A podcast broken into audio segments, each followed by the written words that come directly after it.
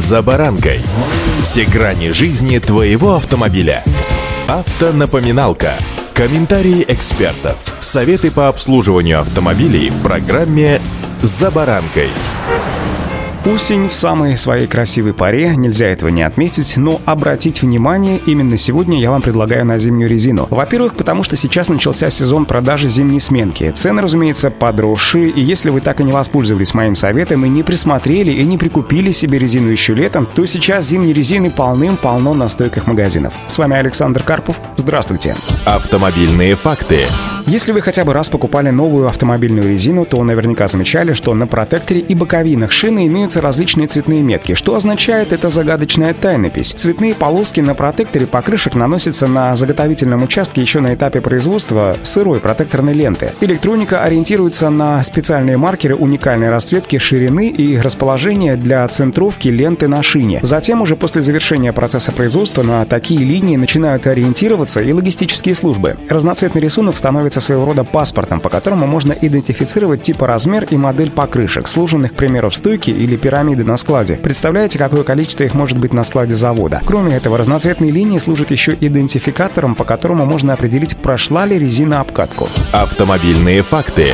Но какую пользу из всей этой цветовой гаммы может извлечь покупатель, то есть мы с вами? Оказывается, самую прямую. Приобретая комплект резины в магазине, вам, как будущему владельцу, будет не лишним убедиться, что рисунок на всех четырех или даже пяти колесах совпадает. Если это так, значит шины из одной партии с близкими характеристиками и одним временем изготовления. Впрочем, для полной уверенности стоит обратить внимание также и на боковины шины, где нанесена дата производства. Такие маркеры на боковине шины обозначают самое легкое место покрышки, которое определено методом статической балансировки. При монтаже резины на диск нужно убедиться, что желтый маркер оказался с противоположной стороны самого легкого места колесного диска, которое, как правило, обозначается латинской литерой L. Если же на диске диске обозначение L не имеется, при установке резины необходимо разместить ее так, чтобы желтая метка оказалась рядом с вентилем накачки колеса, то есть ниппелем. Это значительно облегчит балансировку шины и позволит использовать меньше грузов для компенсации баланса. Помимо желтой метки на боковине резины можно встретить также и кружки или треугольники оранжевого или красного цвета. Вот это, наоборот, самый тяжелый сектор шины. При шиномонтаже мастеру следует устанавливать шину так, чтобы красная точка была напротив легкой зоны обода, обозначенной буквой L. Если литеры L на диске не имеется, то шина с оранжевой или красной меткой должна быть установлена с противоположной стороны от ниппеля. Обычно белая точка на покрышке обозначает ее самое гибкое место. В этом случае во время монтажа шины на диск необходимо монтировать резину так, чтобы белая точка оказалась на 180 градусов от самого легкого места на колесном диске. Между тем, белая окружность с цифрой информирует о прошедшей проверке качества и подтверждает заявленные производителем характеристики. Для потребителя такая информация может понадобиться только в случае случае выявления брака. Друзья, и все же в завершении программы хочу акцентировать ваше внимание на обязательном использовании зимней резины в холодный период, которая создаст максимальный комфорт и безопасность. Наверняка вы сейчас скажете, а что, разве можно ездить и на летней резине? Отвечу, нет, нельзя, но ведь ездит же. Особенно в городах. Дескать, снега нет, дорога обработана реагентами, аргументов может быть 100-500. Друзья, это категорически неправильно и не стоит это проверять на себе.